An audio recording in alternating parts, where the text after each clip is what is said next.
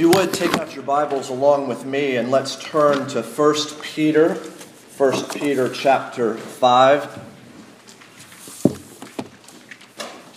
And given the fact that we have just confessed through song that our shepherd will supply our need, let's go to our shepherd now and ask him for what we need in his word. Almighty God, our Heavenly Father, we praise you for meeting our every need, and we thank you, Father that once you have found us, you do not leave us, but you guide us all the way home.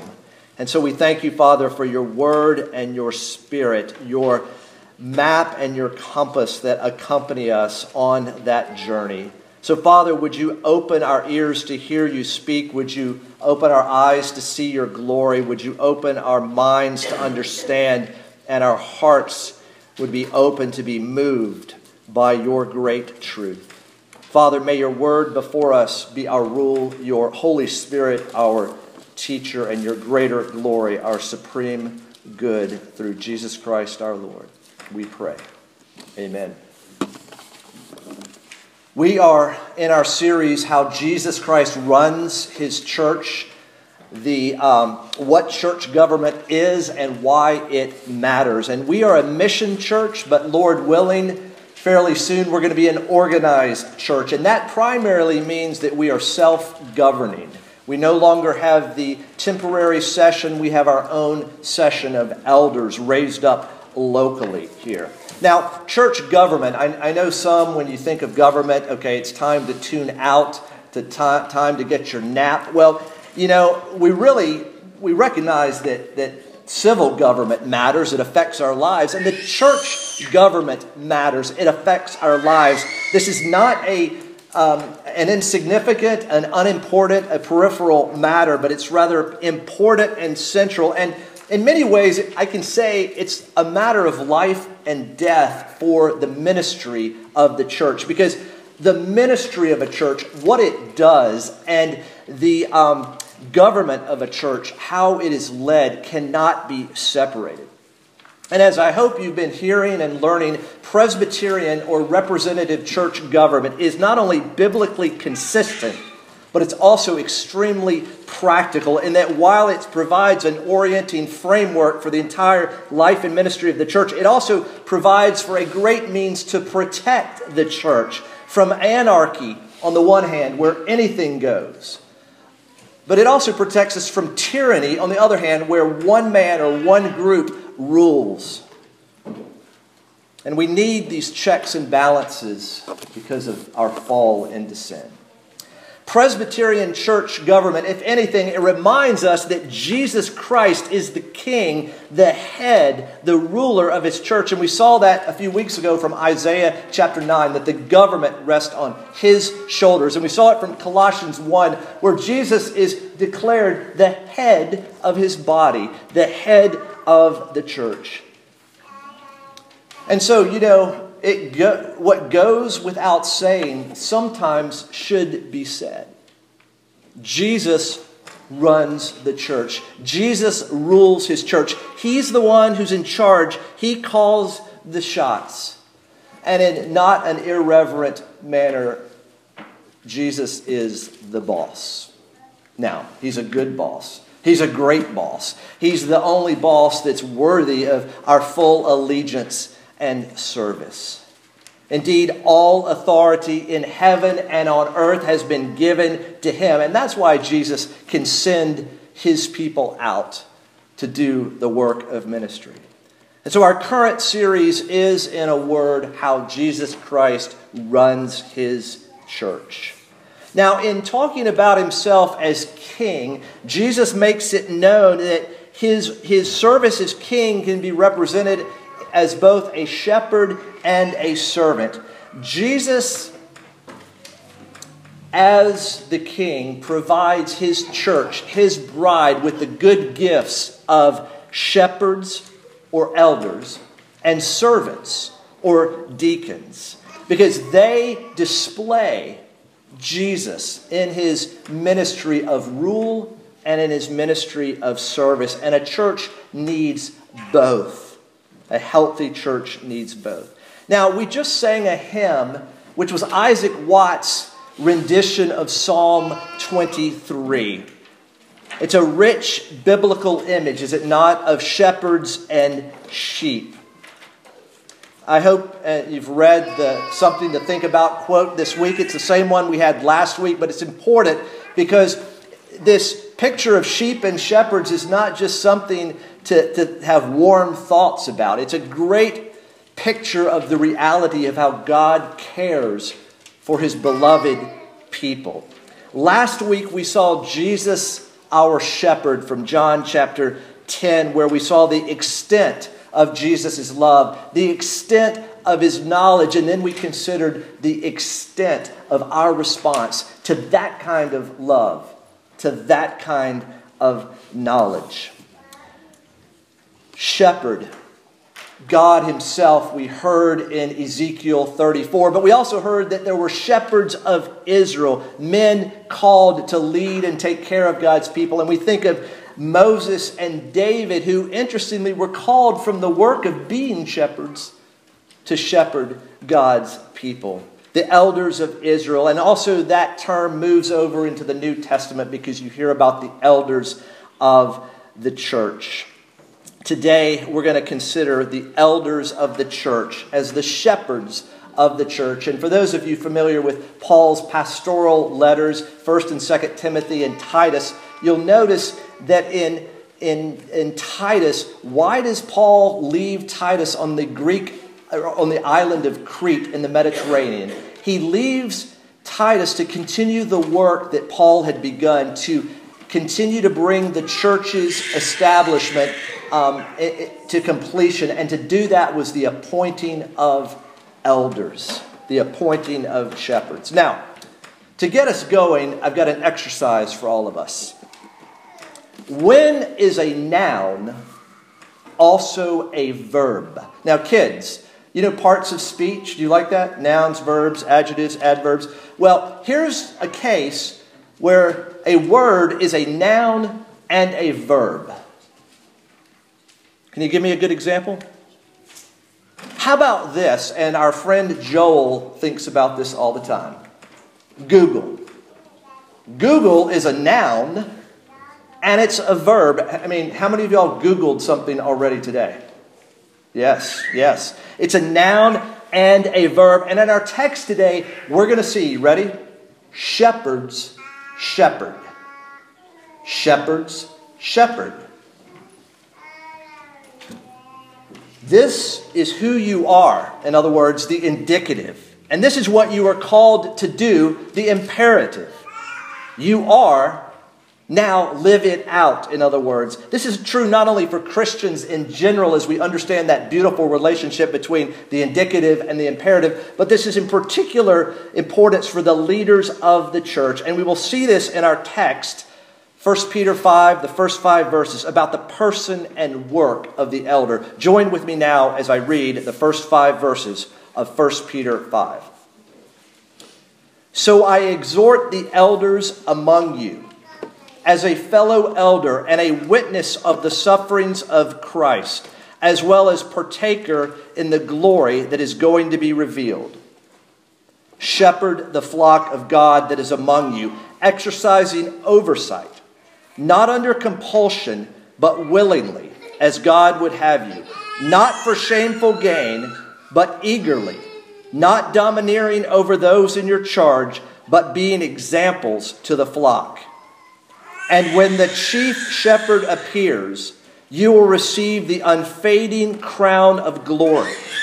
Likewise, you who are younger, be subject to the elders. Clothe yourselves, all of you, with humility toward one another, for God opposes the proud, but gives grace to the humble. Well, in considering the person and work of the elder, we're going to consider three aspects the calling of the elder, the manner of the elder, and finally the reward of the elder.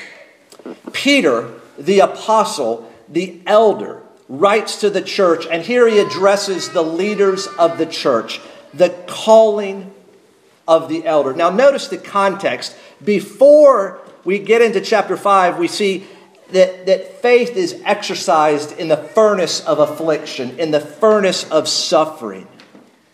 And it's in that context that God is calling leaders and shepherds of his church. Peter calls himself a fellow elder. In other words, I'm beside you, but also as a witness, an apostle, someone set apart from you. Peter, think of the biography of Peter, called by Jesus, fell hard and deep when he denied even knowing Jesus. But as we heard in John chapter 21, restored into fellowship and ministry with Jesus.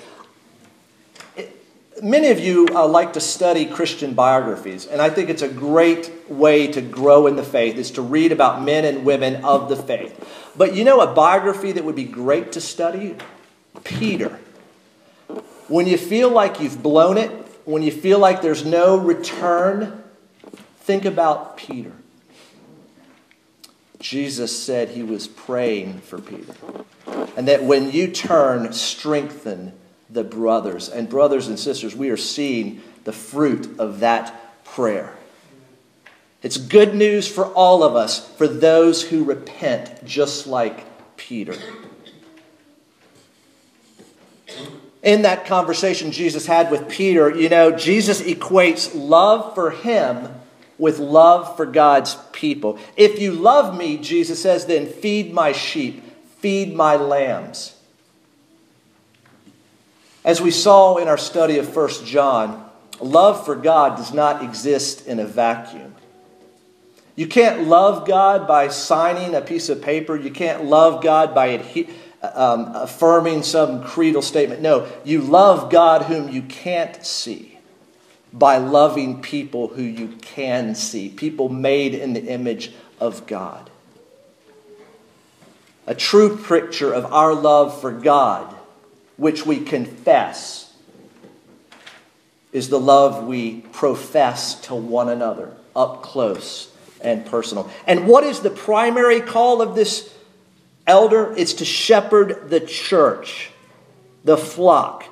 Peter here isn't ordering, he isn't suggesting, but rather he's appealing. And as we will see that, elders shepherd, shepherds shepherd. There's the noun and the verb, and indeed the word pastor comes from the, Latin word to shepherd, to be a shepherd, pastor.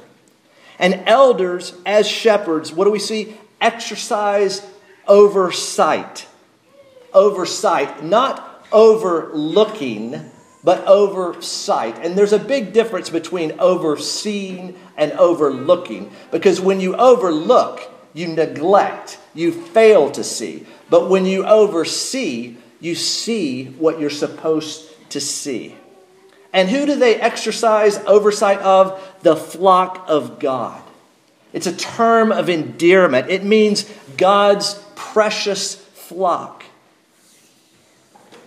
the flock that is bought with the precious blood of Jesus, as Peter tells the Ephesian elders in Acts chapter 20.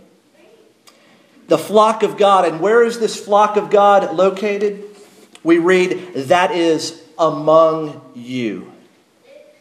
Not at a distance, but up close and personal. Technology is great. Keeping in touch via Skype and FaceTime and all of these other modern marvels of technology is great. But nothing replaces face to face, up close. The flock that is among you. The shepherds of God's people are to be among God's people. It's not at a distance. When is a noun also a verb? When is a verb also a noun? Right here. Peter is saying to these men, be who you are. Now do what you are. Shepherds, shepherd. Indeed, elders are in the church to provide for the church and to protect the church. And in the book, The Shepherd Leader, which I've used in officer training in the past, and I've got many more copies to give away in the future, The Shepherd Leader, there are four tasks, as it were, of the elder, of the shepherd. Shepherds know the sheep. And we saw that in John chapter 10. Jesus saying, I know my sheep and my sheep know me. There's mutual familiarity.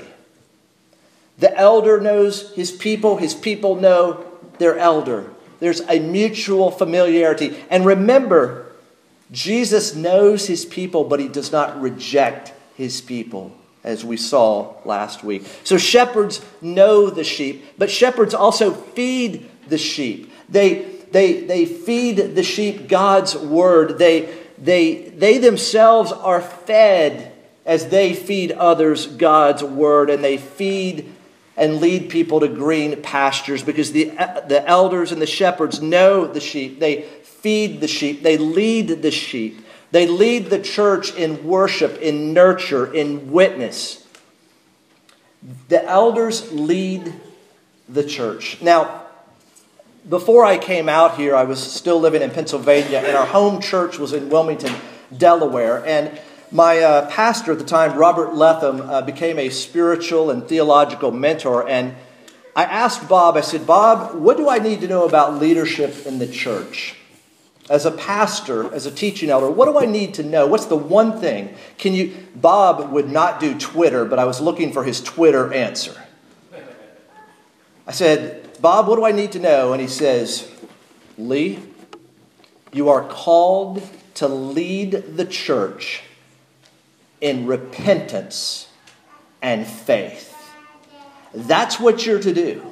And I believe that would be 140 characters or less, and so Yes, that was a tweet.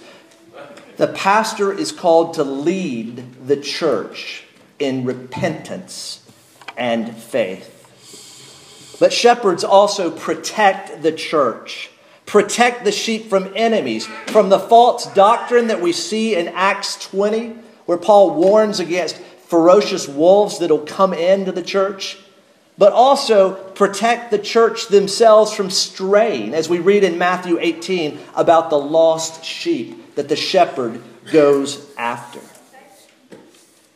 Elders, as the shepherds of the church, are not to entertain the church by pandering to people's misguided desires, but they are to be serious, sacrificial, and they are called to vital service.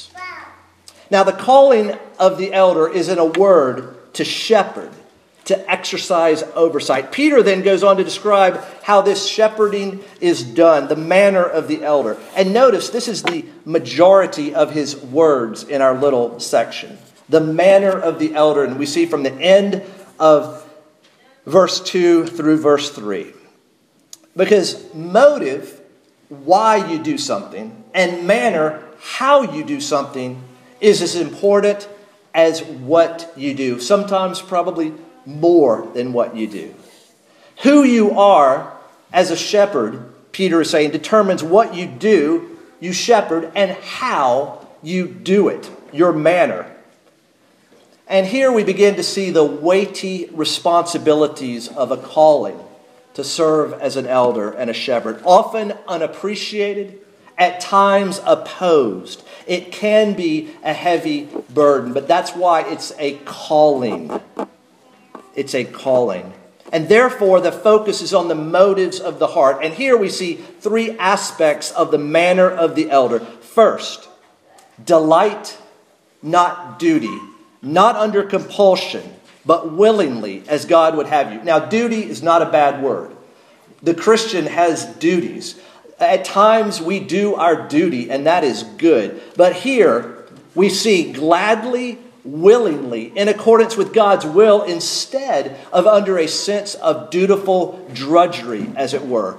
Willingly, spontaneously. The sole purpose the elder has is to do God's will. He demonstrates love and thankfulness. He shepherds the flock with a readiness that springs from God's grace and it runs to God's glory. Did you hear that? It springs from God's grace and it runs to God's glory. So, part of the manner of the elder is this it's delight, not duty, but it's also service, not self interest, not for shameful gain, but eagerly, we read. It's not out of greed, not out of self gratification, because the elder considers others more important than themselves. It's eagerly, it's with enthusiasm.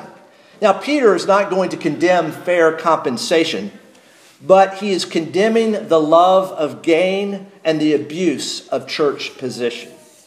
So there's delight, not duty, service, not self interest, and also a model, not a master.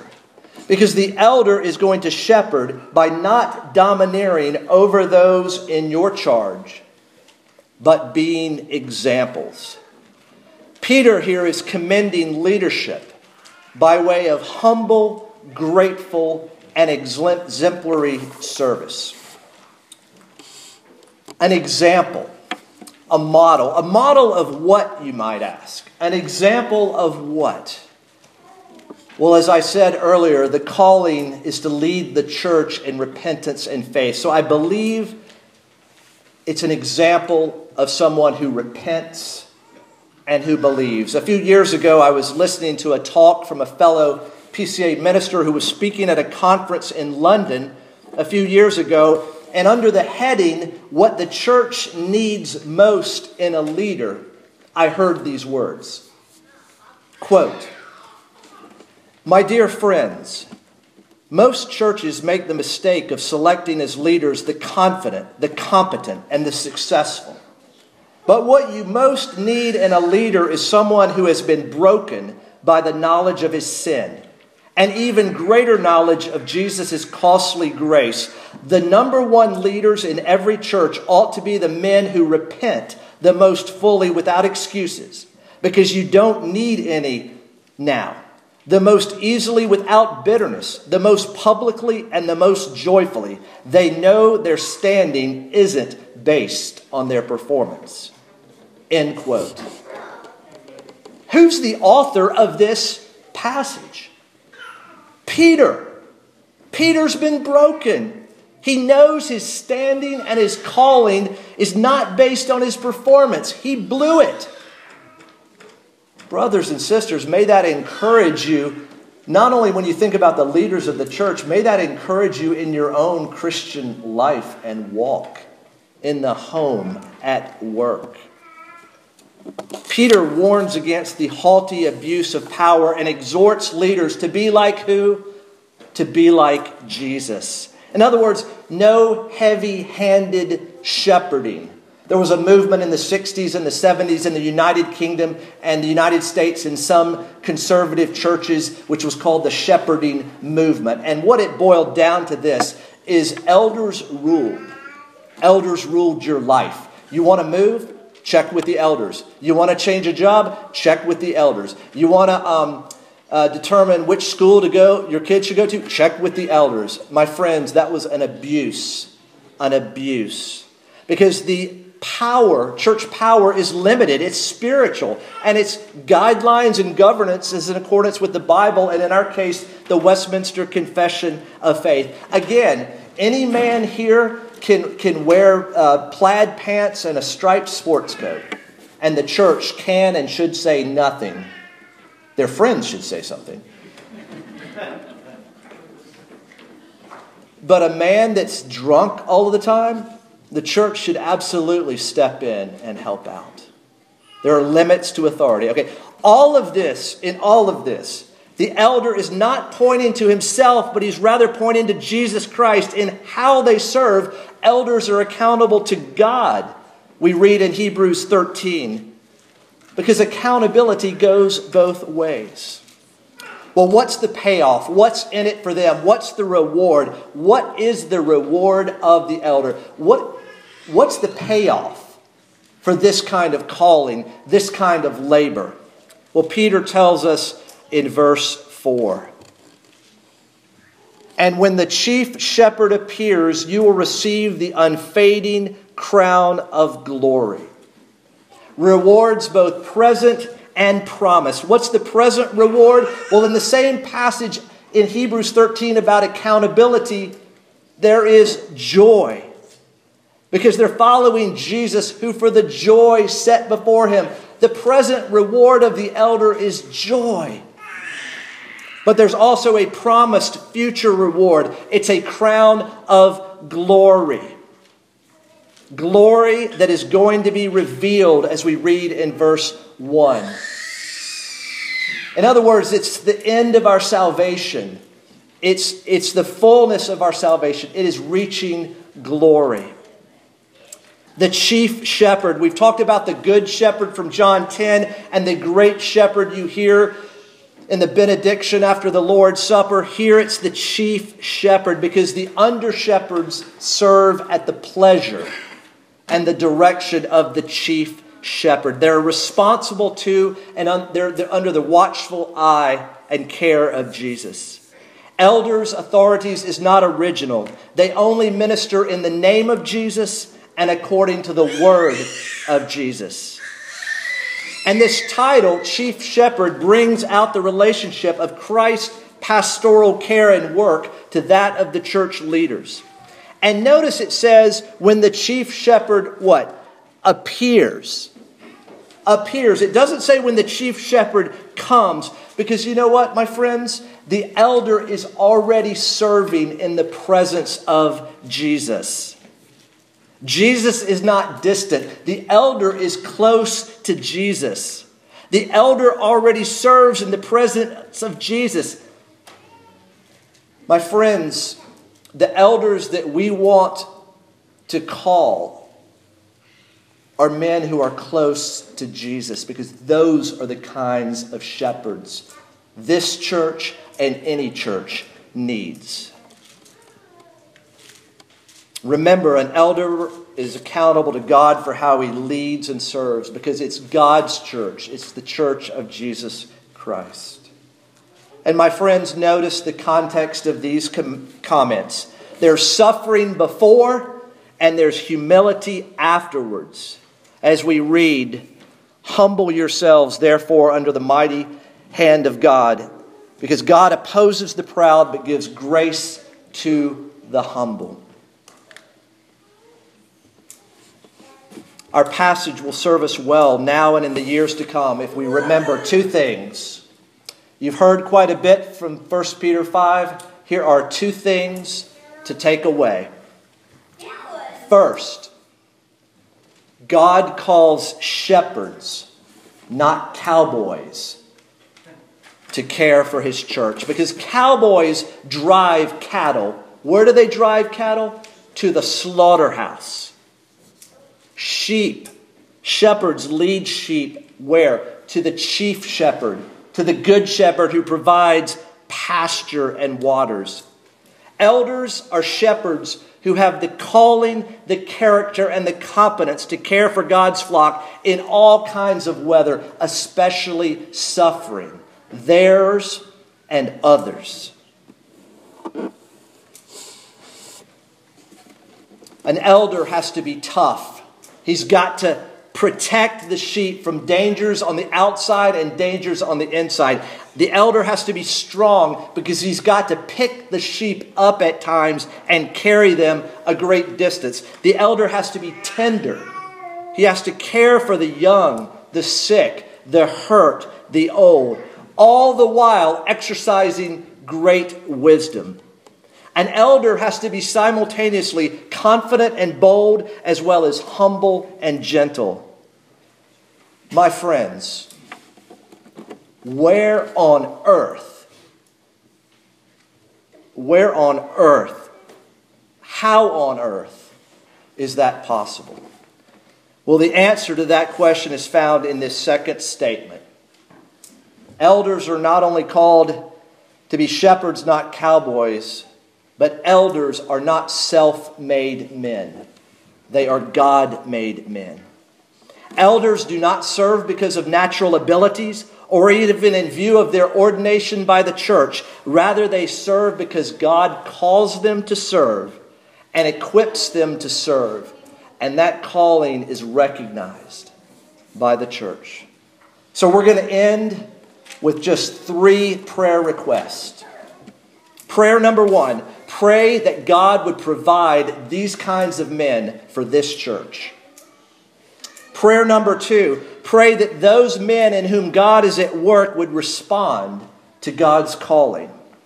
And third, pray that we as a congregation would recognize those men whom God is calling to shepherd the flock here at Grace and Peace. Let's pray. Almighty God, our Heavenly Father, we thank you for this beautiful image that points to a great reality that you, our great King, our Heavenly Father, you are also the shepherd of your people.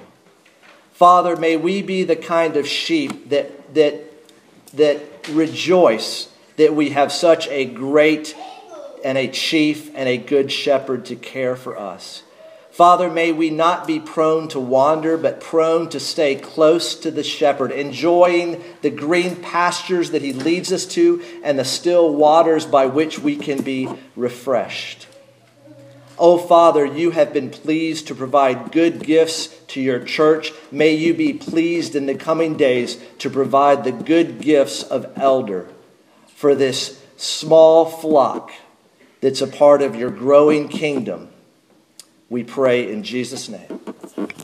Amen.